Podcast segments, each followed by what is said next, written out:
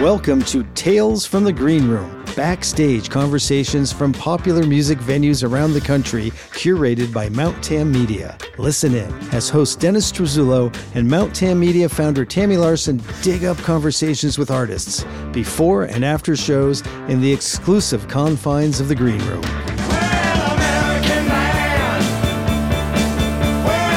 Tami Larson, here we are again, and I am super excited because Mount Tam Media is launching its Tales from the Green Room podcast series. Oh my gosh, I'm so excited. Well, we're both music lovers, so I mean, I, that goes without saying. Yeah, this one's been in the works for a while, and what we have done here as well is we've have like a subcategory right off the bat, and we're focusing with a series of special episodes highlighting the 50th anniversary of the iconic Sweetwater Music Hall in Mill Valley, California. Yep, where we have that's our second home now.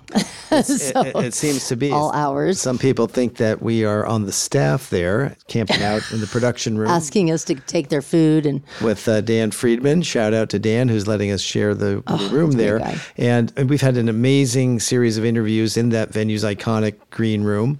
But we just thought it would be appropriate to start the series by actually sitting down with a person who is probably more at home in that venue's green room than any musician, or as at home as any musician. That is rock and roll photographer Jay Blakesberg. Yay, Jay! Oh yeah, and how, how ironic that we you know we ended up doing the interview at his house, which was unbelievable. Kind of hard to see the house because it's full of the most incredible photography. We got past that, not easily, but we got past. It took it. a long time to get up the stairs. Yeah, we, we, got past it, and we kind of got right into it with his favorite Sweetwater Music Hall memories. And he was loaded for bear. He had a whole list. He focused on one, his first experience there, essentially, in particular in 1989. I'm not going to give it away, but you have to listen to oh, yeah. uh, how he got there and what came of it, who was there with him, etc. So, Which was really a tribute to to something else he talks about when he gets a little philosophical. Philosophical. Easy for you to say. Yeah, easy for But you know, yeah, just you know, it takes a lot of hard work to get where he is, and I think, um, and he had a great message about how important that is. So, and that- I thought it was cool. He did tell us a little bit at our prompting about some of the things he's doing now, which includes this amazing retro Blakesberg coffee table book, which is all about his uh, photography, a uh, film photographer mm-hmm. as opposed to digital, which started in 2008, I believe. So this all focuses on that part of his career and his personal life. And to that end, his daughter Ricky helped curate that. I know, is, so cool. Which is cool. And you know her, don't you? I, I do know her. Well, my daughter played soccer yeah, against her when they were about 12 years yeah, old, yeah, which, we, which was quite a while ago. And Jay also has a um, an exhibit at the Morris Museum oh. in Morristown, New Jersey. Easy for you say. Which he'll, he'll talk about, which is the only Smithsonian affiliate in New Jersey. So, yeah, listen, he'll give you details on that. He teased us too with the fact that he's probably going to help us uh, co-host some of our future tales from Not the green room. probably. room. He'll be here. He kind of laughed when he done the probably. He has a part. lot of questions he can ask that we yeah. would never know to, so it's going to be fun. So we'll be uh, out there at other green rooms and bringing that to you in the future. But in the meantime, uh, please enjoy this uh, podcast with Jay Blakesberg. I think you will. Yeah. Cheers. Cheers. Welcome, everyone, to a special edition of the Sweetwater Music Hall 50th Anniversary Podcast Series. And it's brought to you by Mount Tam Media. I am your host, Dennis Strazulo, and with me, as always, is Tami Larson, Hello. founder of Mount Tam Media. Hello, Tami. Hello. Welcome. Today, we are thrilled to welcome as our guest, our friend, and also a friend to many in the music scene, uh, f- rock and roll photographer extraordinaire, Jay Blakesberg. All right. Welcome. Thank you. Yes. And thank you for welcoming us into your home as yeah. well. A little special touch. Thanks for coming to the city. Yeah. You guys left Marin. I don't know if you guys were allowed to cross borders like that. it was a stretch. Right. Um, yeah. But having grown up in San Francisco, I'm feeling at home. All so, right, good. Um, and great, great to see you. So, you know, and also, thank you for just being here to share some of your Sweetwater memories and some of your other rock and roll delights uh, okay. uh, related to the venue. There's a lot of them. Yeah. And, you know, so it occurred to me, you know, in terms of. We, we've interviewed a few folks already as part of the Sweetwater Anniversary podcast. And it occurred to me that amongst those people, you uh, have probably been there and performed or you know, been working at the venue more than any of them, which is, is very likely. You mean the new Sweetwater or? Well, I'm going to put them together. I mean, if you just just I mean, I discovered the old Sweetwater in the late 80s. And I think my first show there was what will end up being my epic story for your Sweetwater Stories 50th anniversary podcast, which I'm happy to jump Yes, into if you if you want to hear it, if you want me to wait. But um, but yeah, but the late 80s, 89, I think is my first time going to the old Sweetwater. okay. And is that is that the one that we're going to talk about? well, you know, it's it's the main one that we'll talk about. You know, Yes. there was a lot of really great things that I saw at the Sweetwater because it was a magical place. And you know, eventually, when I became friends with Jeannie Patterson, you know, she I had an open invitation to go to anything that I want. I lived in the city. There was a lot going on everywhere, but there were so many great, amazing special shows that she brought to the Sweetwater, and there was obviously all these special Marin musicians and musicians musicians from other places that weren't Marin that still love to come to the Sweetwater. Elvis Costello comes to mind. Right, you know, because, and a lot of that also had to do with John Goddard and Village Music. And so, you know, I think it was that pairing of Village Music and the Sweetwater that sort of elevated that Marin County, Mill Valley experience to something that was incredibly unique and different than at anywhere else. I mean, there's no question about that. And I'm going to give a, shout out to uh, Austin DeLone in there too, because having just done a feature on, on Audie for uh, Mill Valley Living Magazine and speaking to John Goddard as well about it, he basically said it was the three of them, Jeannie, uh, certainly Goddard who brought in the, uh, the musicians to his eclectic collection of music at Village Music, Yeah. right? Well, Audie certainly comes to play in the one story that I will talk about because Yes. he was there. Okay, well, so, So- we'll get to that. And because so what I was saying though, I just I was just thinking. So dating back to 1989, the the old Sweetwater and the new Sweetwater, put them all together, and we've talked to Jackie Greene, who actually played at the old Sweetwater, which I was surprised. Oh, I to didn't know hear. that. Yeah, I was okay. surprised to hear that. We talked to Porter. George Porter Jr., who had his great moments. Uh, we've talked to the guys from Neighbor, although Neighbor has not played at Sweetwater, which is something that I feel like they should at some point. I don't know, might, they may be getting too big for it eventually. But we talked to Ricky James from Neighbor, you know, because he played there with Pink Talking Fish. We talked to Kyle Brewer, who uh, is with Neighbor now as well, who uh, played with Lebo there. So they had their, you know, their moments. But but if you add them all up, I think you probably. I mean, how many gigs do you think you've had at the combined Sweetwaters over the Oh, years? Oh, it's hard to say, but I guess I don't know. A hundred? Hundreds, I don't right? know. Yeah, Yeah, something. I mean, I hands down. certainly have been to many, many shows there, and uh, we ain't stopping yet. Yeah, You know, I mean, I mean, just next month alone, you know, we've got the Sarah Wasserman Music Heals International benefit coming up. We got the 50th anniversary show coming up with Bob Weir. I mean, there's shows there all the time that essentially we could, we could be going to. I have not really gotten back into the Sweetwater groove yet from post pandemic. I have been there, I have seen shows there, but I'm definitely not back into the full groove yet. I don't think I'm in the full groove of everything just yet. You know? Well, are we all, or any of us? you Yeah. know? Yeah. But I think that's was a pivot. happen. So my point being, you said maybe a hundred. Let's just use that number. I mean, how many artists have played Sweetwater a hundred times? Nobody. I mean, the com- I, I doubt it. I mean, Bobby. I, mean, I think don't with know. Halloween coming up, if I were to dress up as Jay Blakesberg, I think people would know who I was, right? They'd be like, oh, yeah. "Oh, you're Jay Blakesberg." All you got to do is have a camera, like, wear yeah. some purple. Yeah, Yeah. yeah, You'd be fine. So yeah, So I'm, I'm laying the groundwork here because you're a guy that's seen a lot there, maybe more than even people that have played there. You've had different perspectives, and so yeah. All right, let's do it. What is your the, one of your favorite Sweetwater memories? And I got to tell you, you're, I don't think you're alone in this memory. If, if- it'll be very interesting if he has the same memory that we've like Brian Right. Murphy. I Well, think we just interviewed Paulie Mack and uh, Brian Murphy at Sound Summit. Excellent. And uh, talked to them about their favorite moments. And Brian had a great one that's very personal, but uh, Paulie had one, and he wasn't even there. But I think you were.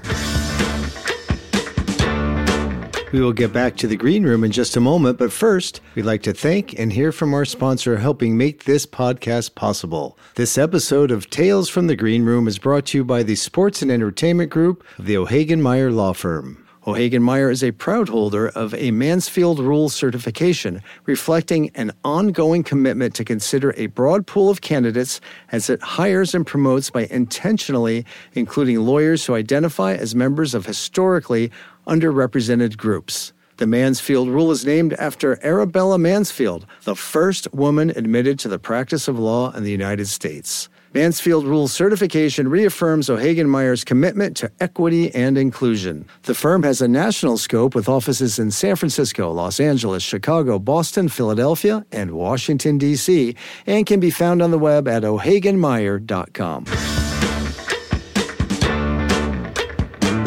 I did the Paulie Mack podcast yesterday. Oh, you did? Yes, I did, Oh, as well as on as well as being on KNBR. Okay, so you know, I have a list of a couple of different shows that I'm going to talk about, but again, I think this is the first one that I went to. So, I was aware of Sweetwater. I knew about Sweetwater. I knew about Village Music, and I knew that John Goddard did these legendary parties. And uh, I did my first assignment for Rolling Stone magazine on 11 11 87, so 35 years ago. And the photo editor there, a woman named Jodi Peckman, really relied on me to let her know things that were going on in the Bay Area that they can put in their news items, you know, whether it was rock and roll news or random notes. And uh, I had heard a rumor that the Village Music annual anniversary party, because it wasn't a Christmas party because it was in April, was going to feature some like heavyweights like Elvis Costello and Jerry Garcia and who knows who else might show up. And so I didn't know anybody. I was just a young kid. I was still, I mean, you know, I'd done a lot of Rolling Stone assignments by that point in 89. The show I'm talking about happened on April 24th, 1989. And so Jodi said, I don't know anybody. There's no publicist at Sweetwater. I mean, I guess we could have picked up the phone and dialed and said, who's who can we talk to? And Jeannie might have been like, of course Rolling Stone could come. But she just said, you know, figure it out and get in the door. So I I, you know, right. So show night comes up, show night comes up. No, that was Jodi at Rolling Stone said, Oh, just, Jodi said she that, said, okay. figure it out and just get in the door. So I go to the front door of the Sweetwater and I, they say, what's your name? And I say, Jay Blakesberg. And he looks down the list and there's no Jay Blakesberg on there because nobody knew who I was the fuck Jay Blakesberg was. But um, I knew that there was a back door with the same exact list on it, right? There were two entrances to Sweetwater. So I just saw, you know, Tami Larson's name on the list. And I walked around back and I just said, Hi, I'm Tami Larson. and they said, Come on in, you're on the list. And that's, Brilliant. and that's how I got into the Sweetwater for the first time. And uh, lo and behold, it was Elvis Costello with Audie DeLone on keyboards. And uh, some of the other guests that were there were Commander Cody, Sammy Hagar, With his overalls on. um, yep, Bob Weir. Who was the woman that was the singer there? Annie Sampson, Audie DeLone on keyboard. But who was the other guy? Uh, Char- uh, what was his name? It'll come to me. Keep going in your memory. Scott Matthews on drums. Pete Sears on bass, I believe. Pete Sears was there. Yeah. and and I believe the other guitar player would be James Burton. That's right. James Burton and his son Jeff Burton. And yes, correct. Yeah. And I just like let's not know, forget Kim Wilson of the Fabulous Thunderbirds. was there also. Kim Wilson, okay, I yeah. didn't. I didn't. er- I did not remember that Probably one. At And that point, you didn't know. yeah, I mean, Yeah. who who would? No, I had actually already photographed the Fabulous Thunderbirds by 1980. You had? yeah. Wow. Yeah, which is a whole nother story where I met a Hell's Angel who tried to kill me. Um, but that's a whole nother story for another time. Well, I have somebody who wants to interview you for a documentary coming up about that. So, Okay. Yeah. So anyway, essentially, I snuck into the Sweetwater, and I'm sure everybody who's talked about the Sweetwater for this podcast has mentioned that. You know, the room only held 75 people. That's right. Right? I mean, there was what, eight tables, 10 tables, a couple seats, and a little bit of standing room over by the little, by the bar. And I just sort of blended into the background. And as these musicians rolled out, I took these photographs. And of course, they ended up in Rolling Stone magazine. And of course, Jeannie Patterson was thrilled that they were in the magazine. I think John Goddard was a little bit annoyed at me at first because he's like, Who are you? And what were you doing there? And you weren't on the guest list. But John and I did become really good friends and still are to this day. And, and Yeah. I love him dearly. But that was really, for me, that was my introduction to the Sweetwater was sneaking in for the Jerry Garcia, Elvis Costello, Bob Weir, James Burton, blah, blah, blah. Um, epic, epic, Okay. legendary show that I believe Jesse Block filmed. That's, my, that's our question. Is that it? Well, no, I was just going to say, have you seen the footage from that night? I feel like I have watched some of the footage from that night. Well, what you need to do is do it again soon because it's on YouTube. Yeah. And all you have to do is put the Village Music 21st Anniversary Show, Sweetwater, Elvis Costello. And it comes right up. Bang! It Magic. comes up, After writing this story on Audie and doing all this research and talking about all these people after several weeks really audie said oh yeah it's on youtube and i found it and it was like watching the ghosts from It christmas was. past It was crazy. freaking Jerry out. Garcia, because because Audie, he was like, "Hey, is Jerry Garcia in here? Hey, where's Jerry Garcia? Hey, is Bob Weir here?" Is Jerry Garcia around? We'd like to get uh, Pete Sears around. Mr. Sears, if you would. And Jerry Garcia, where are you, man? Now we're rocking. Hey, Jerry. Jerry, it, it plays real easy. You know, you can't play hard. Oh, no, that's the way I play. The news is out all over town. I mean, Jerry's playing Elvis's guitar because he has his name in the guitar neck, same one he played the Great American Music Hall a couple weeks ago when he was here in San Francisco. It says Elvis Costello and Mother of Pearl in the neck. But I want to mention a couple of runner-ups, right? Just real quick, because No, then, we'll- then we can move on. runner-ups. Hey, wait, A quick interruption. Uh, was it the musicians you saw that night, or was it sneaking in that was your favorite moment? both. and now, 33 years later, I mean, those photographs are somewhat iconic for both the Sweetwater, myself. Yeah. I mean, Elvis Costello loves those pictures. He's thrilled that there are really good, high quality professional photographs taken of him and Jerry Garcia on stage. And, you know, it was my mission to go out there and make that happen. You I did. nailed it. Good All right. August 22nd, 1989, John Lee Hooker's birthday party at the Sweetwater. Albert Collins, Bob Weir, Carlos Santana, Roy Rogers, Robert Cray, big birthday cake. I'm pretty sure that's also the show that Tom Waits came and just hung out at in the audience. Yeah. A I lot have a picture. I have a picture of? Waits Yeah. and uh, and Jeannie. Maybe that one ran Yeah. in the IJ Yeah. recently. Okay, yeah, I think it's from that show. Another great show, um, January 6th, 1992. They did a filming for a British BBC, I think it was, some sort of British BBC or uh, anything. It was a John Lee Hooker special. JJ Johnson, you know, who was Chuck Berry's piano player, uh, Roy Rogers, John Hammond Jr., Albert Collins, Bonnie Raitt, Robert Cray. I have a very well known photograph of all of them downstairs in the dressing room. You know, the ceilings were like eight feet high down there at the Sweetwater. Well, Jeannie used to pass the drinks through the uh, through the, the floor. Yeah, yeah, yeah. A- another, I believe that this was another anniversary party for John Goddard. I believe I was invited. Um, uh, May 11th, 1992. Otis Clay, Ann Peebles, you know, and I think Maria Muldaur sat in. And there's one other Memphis Stax artist that was there, and I can't remember who it was. You know, there was a show just March 1st, 1990, and I have a portrait of JJ Cale backstage, and uh, he wasn't playing; he was just there. But I, that might have been the one with uh, Carla Thomas. No, actually, Carla Thomas was December 16, 91, which I think was a Village Music Christmas party, and that was with Little Jimmy Scott. Do you know who Little Jimmy Scott is? He was this pretty well-known jazz singer in the 40s and the 50s, who by the 1960s became pretty obscure and sort of disappeared, and went on to a career as like an elevator operator in a hospital and things like. I mean, this incredible vocalist. And I believe that it was John Goddard that pretty much found him, rediscovered him, got him out of retirement, and had him come and play at the Sweetwater for his party. I read about that And recently. then, and then he went on to record multiple records for Warner Brothers and sort of had this second career after not playing music publicly or professionally for you know Wow. several decades, and being right? on the skids too. I Um, think and he being- was. yeah, yeah. I mean, yeah. He, I mean, he was a hospital orderly, Yeah. and he had some genetic disorder of some sort, which um, prevented him from reaching puberty, I believe it was. So he had this really high voice. So he was a man that a lot of people thought was a woman because of the way his voice was. could talk to you, I know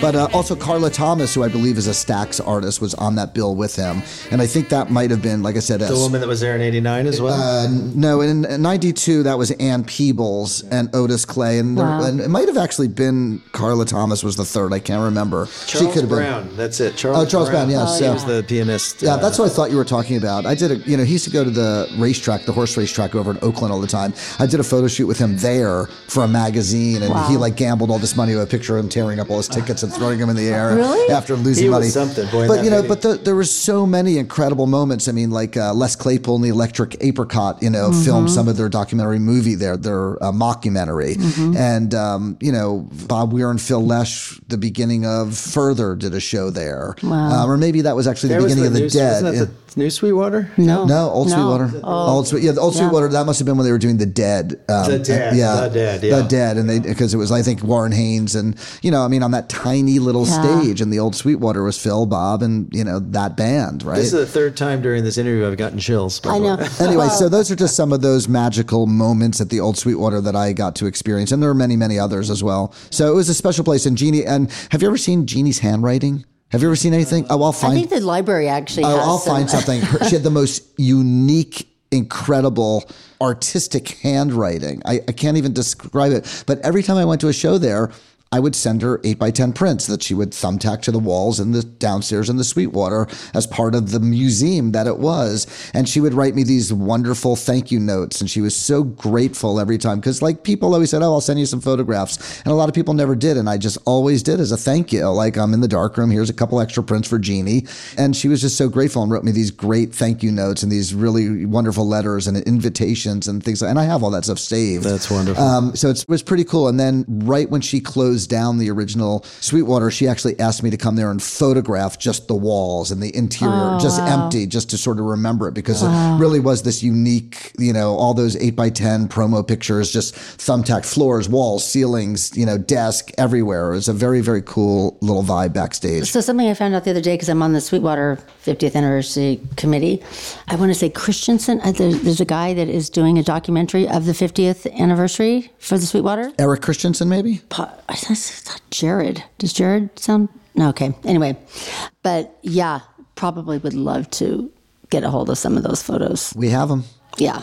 Okay. I have the archives. Okay. I've hung on to them. I mean, Jeannie put her life really into that uh, that club, you know, and that was I mean, you know, Aaron Neville, and you know, I mean, the list goes on and on of all the people that played there. And I mean, the, there were seventy-five seats in that place. Like, I don't know how you can make a living. I Well- mean, those artists must have gotten paid five hundred glad you brought dollars. that up because I was just thinking Jeannie really couldn't at the end of the day make a living. Then the lease issues came up, Right. et cetera. But as uh, Michael Klein, one of the you know key investors in Sweetwater, I know you know Michael. Sure, of course. But uh, Michael told me, he said the problem that Jeannie had is it became so popular. There's a hundred people at the bar when they squeeze people in, and nobody can order a drink. Right, and that's how you make money. And that's how you make money, Right, right? yeah. So that was one of the deals. So it was just a labor of love, and it's uh, Still brought is. and it's Well, well, yeah. it still is. It's a nonprofit. and, I, and I'm and I'm thrilled to have documented some of that history. And con- you know, my whole career has been here in the Bay Area. A lot of big name photographers had careers in New York and L.A. And I feel very fortunate that I've had my career in the San Francisco Bay Area because this is just such a unique little microcosm of the music industry. And you know, we're all warped and twisted because we live here in the Bay Area, and and that's right up my alley. were you were you very like specific in your mind in terms of like genres and and bands that you wanted to cover? So I was always, I feel like I've always photographed bands that I've liked and I've enjoyed. And so, yeah, I mean, I'm, I'm a, sort of a weird history nut in terms of pop culture music. And so, you know, in high school, we listened to a lot of blues. I mean, we listened to a lot of Muddy Waters and Johnny Winter and mm-hmm. Albert mm-hmm. King and BB King and stuff like that. So, you know, that roots music was always part of me. If you go back to, you know, obviously I'm somewhat known in the Grateful Dead world as a Grateful Dead photographer. And, you know, if you look at the roots of the Grateful Dead, a lot of that music is Totally. stuff that, that, you know, influenced, inspired, and they played as well. You know, the Golden Road magazine, that Grateful Dead fanzine that Blair Jackson and Regan McMahon did back in the 80s and 90s, I think they had like a roots column that sort of explored the roots of Grateful Dead songs and covers and stuff like that. And so I've always loved folk and blues and rock. You know, like I'm not the guy that ever photographed hair bands. You know, like I've yeah, I photographed Motley Crue once and a couple of other, you know, but I'm not like the metal guy. I'm the hippie guy and I'm the blues guy. I'm the folk guy. I'm Right. the you know, like that's sort of my thing. And, you know, now in terms of what I shoot, I shoot what I like or what I think I might like. And uh What is that now? I mean, I love the War on Drugs up on the Tam Sound Summit. I had that? never heard them before or seen I them before. either. I've heard a lot of great things. I have a lot of friends that love them. And I just have one word to describe their set Wow. Powerful. Right? You know what Powerful. Tami was saying I to was like me? sitting there like, what is what are we experiencing Well, experiencing what you were right saying, now? Tami was watch. We were watching you do your work Yeah. up there, and I saw you getting behind, you know, back, and I saw some of those photos that came out of that Mm-hmm. from the behind the stage out to the crowd, which was awesome. Because Uh-huh. Yeah. normally everybody wants to get that background of the city, but those were great shots. But Tami said Jay looks like he is having so much fun. I was. I thought they were great, and they're really they were really good people also.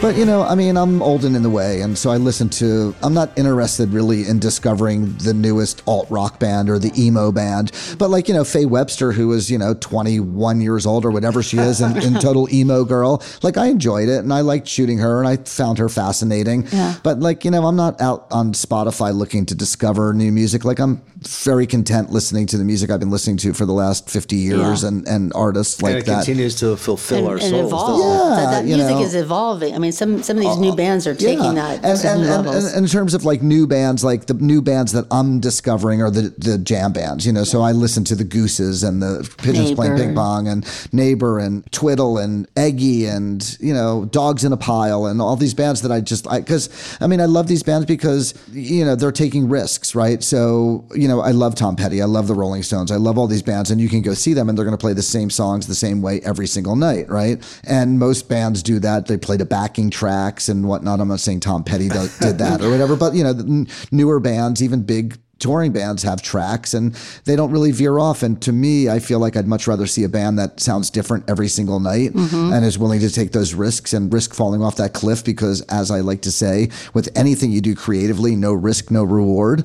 And so for me, you know, I love this. I love all this these new bands. I love Goose. I love Pigeons. I love Twiddle. I love these bands, and and that's the music that I'm happy to listen to, whether or not even you know listen to their records. I just love the vibe of the show. Yeah. The fans, they're my people. I can relate to those people. We are all mis- misfits, as Bob Weir once said, misfits made for misfits. And so they're my tribe, and I dig the scene, and I dig the people, and I dig being around that music. And so who that's what I listen to. Yeah, so be you are. We saw Goose when they were just playing poolside. Right. Right. They were I playing know. poolside at uh, playing in the sand. no, because, because Jay took a picture of us, but Oh, he did. yeah, I was there. yeah. I was like, he's not taking a picture of us. I mean, I saw, I saw them open up as an opening act for Pigeons Playing Ping Pong just before the pandemic at the Great American Music Hall in the Regency. They were the opening act. They, I just went to their headlining show at Radio City Music Hall a couple months ago. Eight thousand people.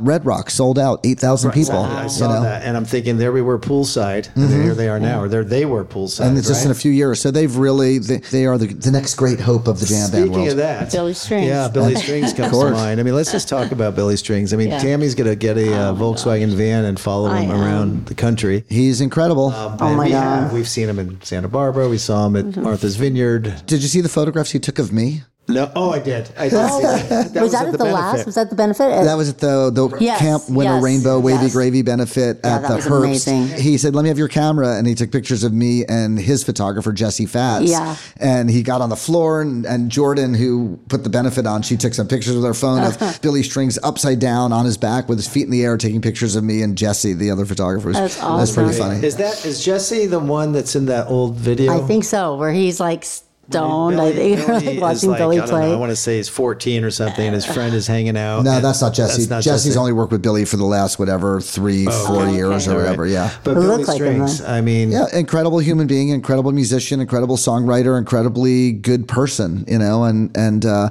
another one. I mean, he won a Grammy, you know, like Yeah. I mean, he's taken this bluegrass genre that bands like Leftover Salmon and Yonder Mountain String Band and you know so on and so forth have been you know toiling in for decades, you know, even ever since you know the beginning of Sam Bush and Bela Fleck and John Hartford and the Newgrass revival and Mike Marshall and Darol Anger and all of those people, you know, Billy has like taken that, you know to this new level now and and he loves playing with those guys. Oh, he does. I mean, does. they were they reinvented bluegrass in the 80s, I guess. Sam Bush. Our funny story about Billy Strings is uh, when he played with Bobby at the benefit, I think it was February of this year.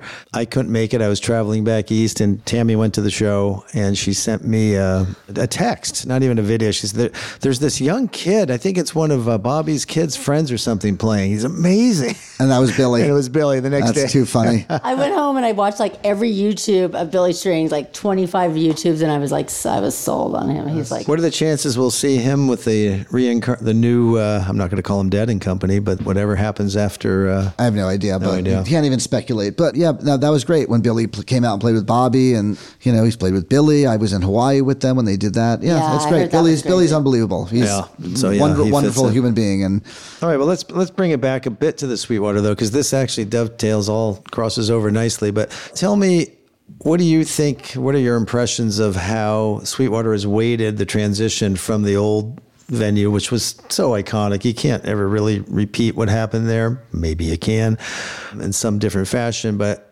Any impressions of how they've waded through that transition to the new venue, and then they got shut down during COVID and came back? Well, I mean, my impressions are that, you know, all the various incarnations of the management of Sweetwater have all been really wonderful people.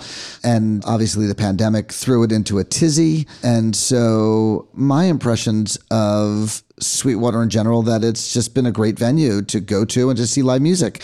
And listen, you know, making money in a small club in the live music space is not an easy thing. And so the current person, Chris, who's booking Sweetwater, I think it's in great hands with him. He does hardly strictly bluegrass. I've hung out with Chris a bunch Porter, and, and uh, very smart man and very knowledgeable. And I think that like um, people have been talking about, you know, this community of deadheads, we'll call them Marin County deadheads that sort of shifted from the Terrapin Crossroads, maybe back to Sweetwater. We're not going to be around forever. You know, we are aging out, as they say. I guess that, does that mean we're growing up, Tami? Yeah. Are we are we growing up? Oh my God. Oh. growing old, maybe. I don't know. Yeah, but it's so true. And, and It's so, so true. But you know, Oh all my of us God. live music freaks are, Yeah. you know, we will continue to go there as long as we can go see live music. But yes, they need to bring in younger crowds. They need to find music that works in a 250 seat club. Is that how big Sweetwater is? It's About 300. 300, Yeah. you know. They need to, and they will find that group of people that want to see music in small venues and tap into the earlier parts of bands' careers that Yeah. still going to play three. You know, because every band starts out in a 300 seat venue. You don't start out in a 30,000 seat venue, right? And so they their booking policy will reflect that, and Chris Porter will find the bands to play there, and hopefully, if they build it, they will come. I'm going to read you a quote. We, we mentioned Michael Klein, and I mentioned this, uh, I think, off our before our interview. But this is Michael Klein, and Michael Klein is largely responsible for saving Sweetwater probably once or twice along the way. But this is what he said, and it's really uh, spot on with what you're saying here, Jay. Uh, the music at Sweetwater has to change.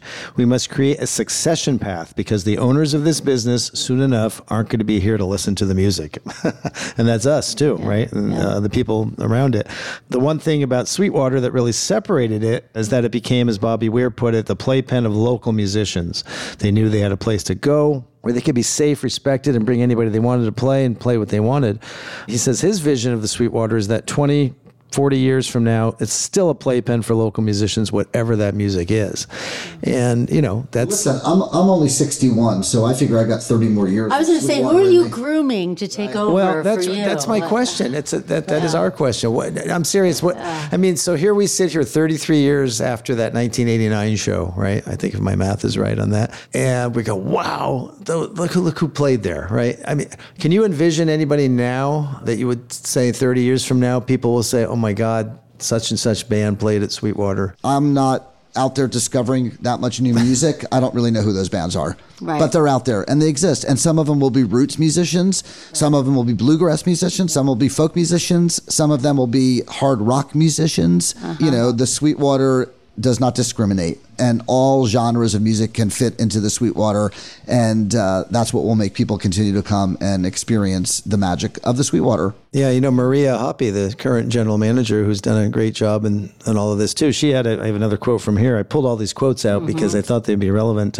She says she wants to honor the original music that built the Sweetwater, such as the roots in Americana, blues, folk, rock, bluegrass, and country, uh, but cultivate exposure to new forms of music influenced by these genres. And she brought up uh, psych rock. You know, when talking about that, are you up on the psych rock bands? Because we're not. I'm not. I, I'm, I'm not. I know what it is, and I know, I know. I mean, I know there was this one called Wooden Shjips. I don't know if they're still around, but no, I'm not really. Thank you for making us feel better because we didn't. Yeah. hear Well, Bob, Bobby said he wanted to bring in country. Well, Bobby wants to bring in country. Yeah, his, he has a sort of a country. Well, I mean, if you look at some of like what's considered country right now, people like Margo Price, yes. I mean, she's Mm-hmm. obviously too big for Sweetwater, but she could certainly come and do a benefit. Yeah. I mean, what is Lukas Nelson? Is that Americana with a little bit of? I mean, I think Americana. you know, Yeah. But you know, he's got a he's got a country twang to his would. Oh, for to his sure. to his twang. Yeah. better. Do you know who his father is? Yeah, Yeah, of course. better have a We're looking twang. forward to seeing Lukas in a couple of weeks. Yeah, I'll be there. And uh, Save me a spot up front. we shall.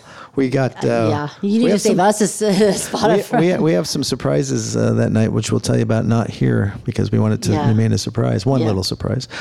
Anyways, yeah, we don't know what it is, but it, I, I think, I mean, tell me if you agree, and maybe you're not, you haven't got back into the Sweetwater groove yet enough to say it, but I, I think it's going in the right direction that this could happen, that it could stay alive. Well, it has to stay alive. Yeah. Because their alternative is is no terrapin. No bueno. Yeah, so Yeah. they're smart people, like you said, Maria and and uh, Chris Porter and you know Maria Hoppy, you know, steering the ship, and they know what the mission is. I know one thing Tami is always talking about is the influence bands now have when they want to bring a message to their their music. What- Does that? Well, yeah, me- well, just about well, it sort of feels like the you know the late '60s now. I mean, there's just so much going on in terms of you know the environment changing rapidly, and when it comes to women's rights and everyone's rights, and so it feels like some of the bands they really they have their own message that they're putting out, and it, it, it reminds me of what it must have been like in the '60s and early '70s.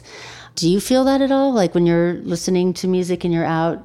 I mean, do you feel like I think that there are politically minded musicians, and there always will be. I think that we are in such a divided, horrible state of mind in our country these days, thanks to that motherfucker Donald Trump. Oh my God. Um, mm-hmm. and uh, that you know he did a fabulous job of dividing our country and really splintering it and mm-hmm. really you know creating a battleground.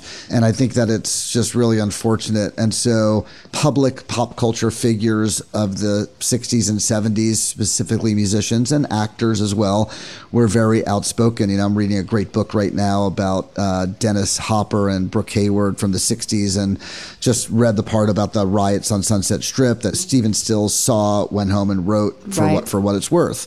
And uh, i think that there are still artists and musicians out there that are aware and commenting on you know social issues in their music and in public. What about the new upcoming musicians? You I'm hoping that they do. I'm hoping Yeah. that people Yeah. are not just you know pop tarts, Right, You know, and, platform and, and actually way. using the platform to do good for the planet because they have a, a voice and they have a lot of people listening to their voice, and so you know we can only hope that people can use that influence to you know bipartisan ways. You know, vote. Yeah. It's your responsibility. It's your future, the planet, the environment. You know, high gas prices. Mm-hmm. Vote vote you know you know do your research don't just listen to don't just listen to fox news don't just listen to Exactly. your side of the aisle Right. you know do your own research become aware of what is going to benefit your planet your people your country your community in the long run and uh, Don't get caught up in the wave of the drama. I think that, it's you know, important that mu- I think it's important that musicians do that and speak their mind. Yes. Whether or not they do it, you know, I can't say. Well, there's a bigger platform now because now there's social media, so now you can reach a lot of people Certainly can. just like that, And right? A lot of And that you can- music in our, yeah, what, you know, even the dead, I guess, was rooted in social justice in a sense, you know, and that was genuine and that separated them from the pop bands, et cetera. So, Right, right. you know, we, we have that sort Mm-hmm. of contend with. So, you know, I was talking about little Jimmy Scott before, and I, Yeah. I I'm going to take that opportunity to mention that I put him in my new book that just came out. Yeah. And that book is called Retro Blakesberg.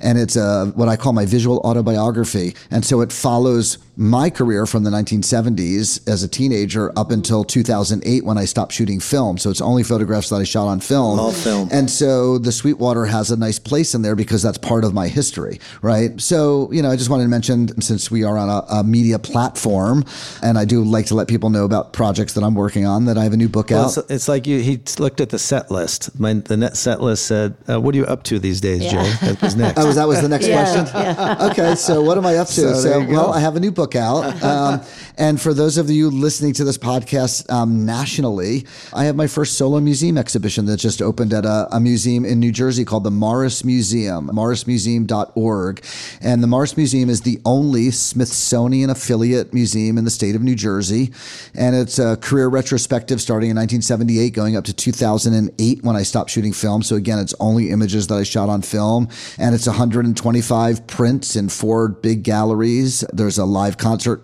gallery, there's a portrait gallery, there's a Grateful Dead gallery, and there's an early work gallery. And you know, there's didactics on the wall where they talk about me and say nice things about me and what inspired me. And there's ephemera and glass cases and things like that. So it's like a real museum. It's like the real deal. It's a real deal. Like uh, like we're legit here in the Bay Area. Is that a- Morristown?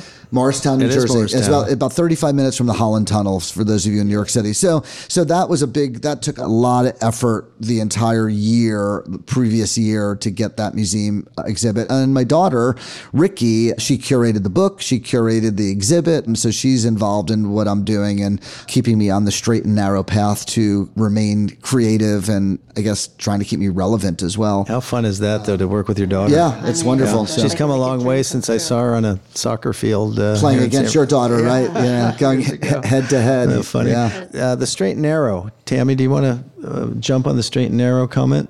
The straight and narrow Yeah, well, I mean, I just thought he, uh, Jay opened up a place for you to talk about how it's been incredible what you've done uh, in your career, in a rock and roll career, while being sober.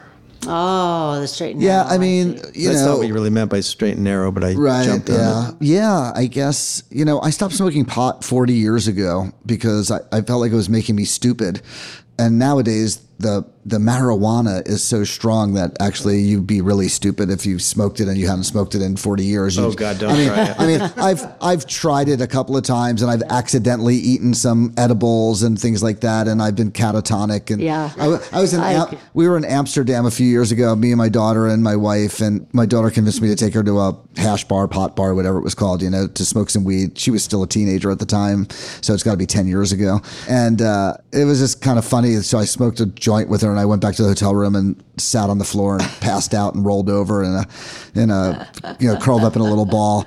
But, you know, listen, everybody has their own, Yeah. their own shit. It's no secret that when I was a young teenager in 1981, I was tw- actually, I guess I was in teen, I was 20 years old. I got arrested in New Jersey with a stack of paper LSD and served some some hard time in the penal system of New Jersey.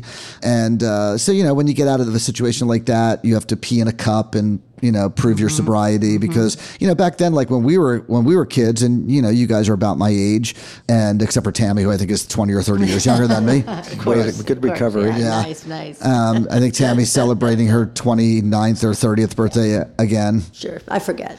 And uh, but anyway, so you know, back then when we were teenagers and smoking pot in the 1970s, like our parents actually thought we were insane and should be in the mental institution, right? I mean, they really thought like you know, not all parents thought that, but It might most as well parents, been heroin. Uh, yeah, unlike us today as parents with our kids that are like, you know, you know, make sure it's good pot, you know, you know, whatever. Could I have Yeah. some? Right. kind of stuff. Yeah, not me, but maybe you. That's okay. But uh, yeah, so you know, I stopped doing drugs after I got out of jail, and I never really started again. But I will say that I have dabbled in some micro dosing of Yeah. psychedelics over the years. But I consider that more spiritual than Yeah. you know taking drugs. I'm not necessarily taking psychedelics to like you know, woohoo, we're gonna get Yeah. high and party tonight. It's it's more of an experience, and it's you know few and far between. And you're working at these shows. I mean, you're working. Yeah, like uh, you know, You like, know, you're well, working. listen, as a photographer, if you got a beer in your hand, can't really take a photo. You really can't. and That's if you so want, and if you want to take the best photo, you got to be ready. Yeah. You could have one of those backpacks with the Yeah, right. The tubes. Uh, yeah. I have, but I have a question that you remind me. So, what about COVID? I mean, I've talked to a few people recently. That was a really good where, drug. Like, Yeah. right? I mean, but I mean, did that? I mean, being inside and being having to be more introspective and not being out filming like you're so used to doing, did that bring up anything new? Did you discover anything about yourself? Have you changed anything since then? So, um, COVID for me was a productive experience. Um, I was very fortunate in that way. I started working on the book. I started working on a documentary film. I did a lot of editing and organizing and I got to spend a lot of time with my wife and my my dog and we went to the beach three, four, five nights a week Love and it. did a walk at sunset at the beach and uh, life slowed down and you know fortunately knock on wood my wife still had a job even though i wasn't really working you know my my business in general still generates revenue because you know magazines and media companies like your Mm-hmm. company still need content and so um, we weren't shooting things but there were still stories coming out of magazines and they still needed Yeah. photographs and so my photographs were being licensed for use in magazines and books and so that you know there was money being generated, Mm-hmm. revenue being generated. But uh, you know, like I said, we were very fortunate that we were okay financially during the pandemic. I felt like I was very creative and productive during the pandemic. Mm-hmm. I felt really bad for a lot of people. Um, we did a lot of cool things. I I don't know if you guys remember when both Dead and Company and the Grateful Dead started doing uh, broadcasts of archival concerts on Friday and Saturday Yeah. nights, and so a couple of Zoom groups formed around that. Um, one that we called the Marin County Zoom group, and one was the South Florida Zoom group. And then they started to ask me to facilitate like some interviews. So I brought it in some guests on our private Zooms, right? Where I brought in like Jeff Chimenti once, and we brought in Matt Busch, who manages Bob Weir, and different people would come in, and I would interview them for 15 or 20 minutes, and then the broadcast would go and we'd watch these these things. And then those people that started the zoom group that invited me in said what about live music? Can you get any, any of your friends to come in? And so we started a live music program that i was the talent buyer for essentially. And we paid musicians oh, wow. to come and do private zooms for us. So it was anywhere from 30 to 40 people that were watching. And we did jackie greene three or four times. We did lebo. We did nicki bluhm. We did elliott peck. We did grahame lesh we did anders osborne. We did steve Poltz, we did Vince Herman from Leftover Salmon, we did people from Fruition, you know, and we were bringing Wow. these people in and paying them money.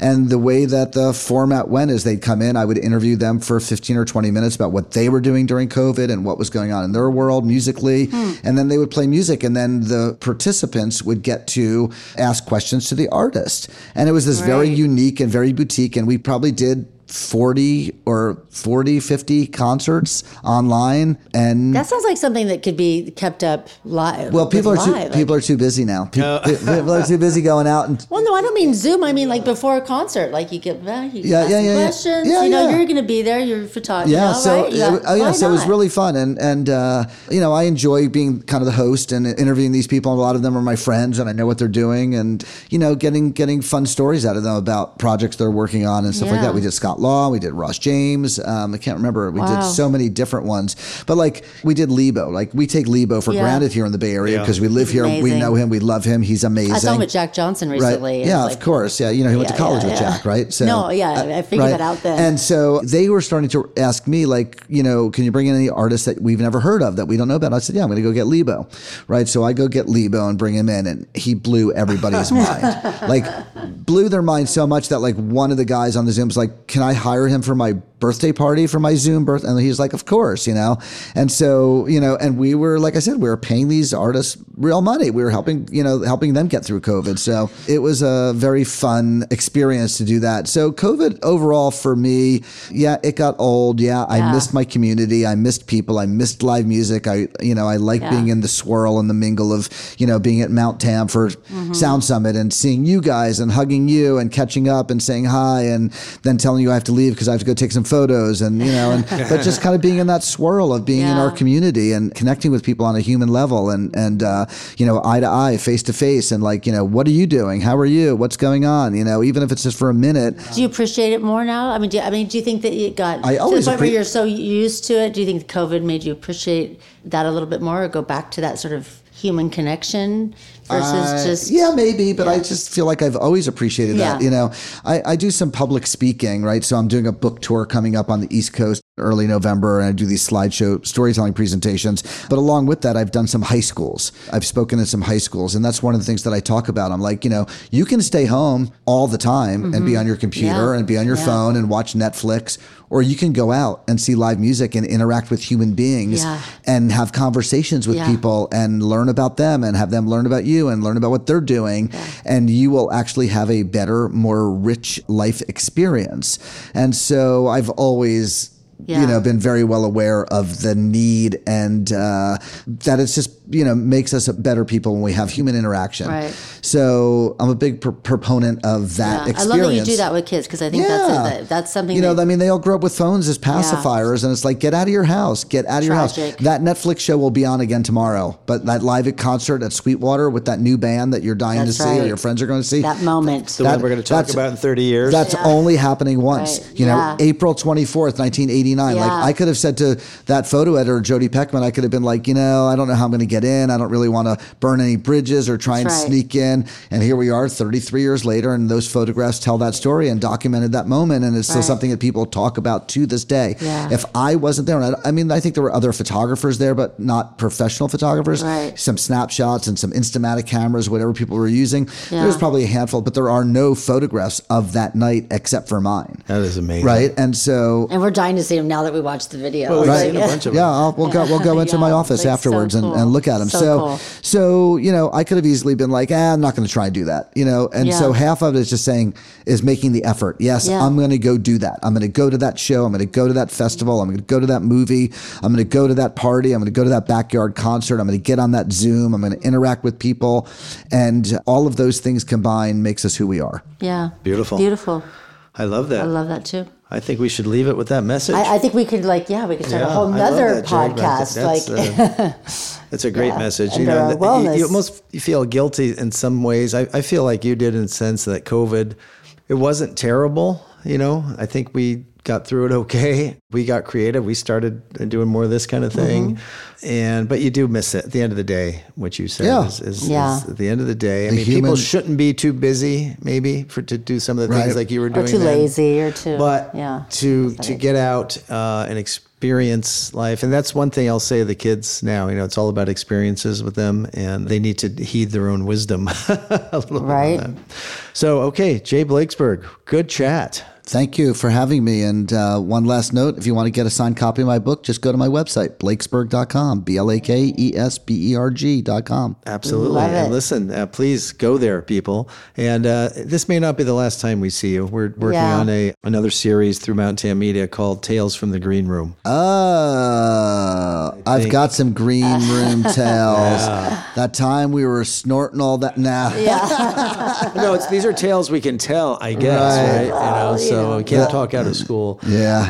Um, but uh, but there's might- only a few people that have true tales from the green That's room true. yeah Yeah, the green room is a magical place because you know what? Nowadays, a lot of musicians go there and they make music in those green rooms. They true. Mm-hmm. they rehearse, they try new things out. They they go and connect with the opening act and say, "Hey, do you want to sit in with our set? Let's go learn this song." And so, and then you get to a benefit like at the Sweetwater, and you got Lukas Nelson and Bob Yeah. Weir and David Nelson and DJ Logic all standing around saying, "Hey, let's all work on this song together." Yeah. And I'm sitting there with my camera, There you are. documenting it. Seen so, those, yeah. so It's let's like get together check. and uh, talk Yeah. about what's going on in the green room. be awesome Yeah, yeah okay, we well- have you as a, a co-host maybe for a couple of them Oh, that scares me. But okay, you twisted my arm. I don't believe that I don't believe that scared you I don't think anything scared All you right. Well, Jay Blakesberg, Yeah. thank you uh, again, and we will see you on the scene. All right, Yeah, for sure. thank Cheers. you Thanks, Dennis. Thanks, Tami. Thanks for listening to Tales from the Green Room, a presentation of Mount Tam Media. You can hear more spontaneous stories from the secluded confines of green rooms on our next episode. To experience all Mount Tam Media productions, including the Woman Are Smarter podcast, log on to mounttammedia.com. We'll see you at the next show.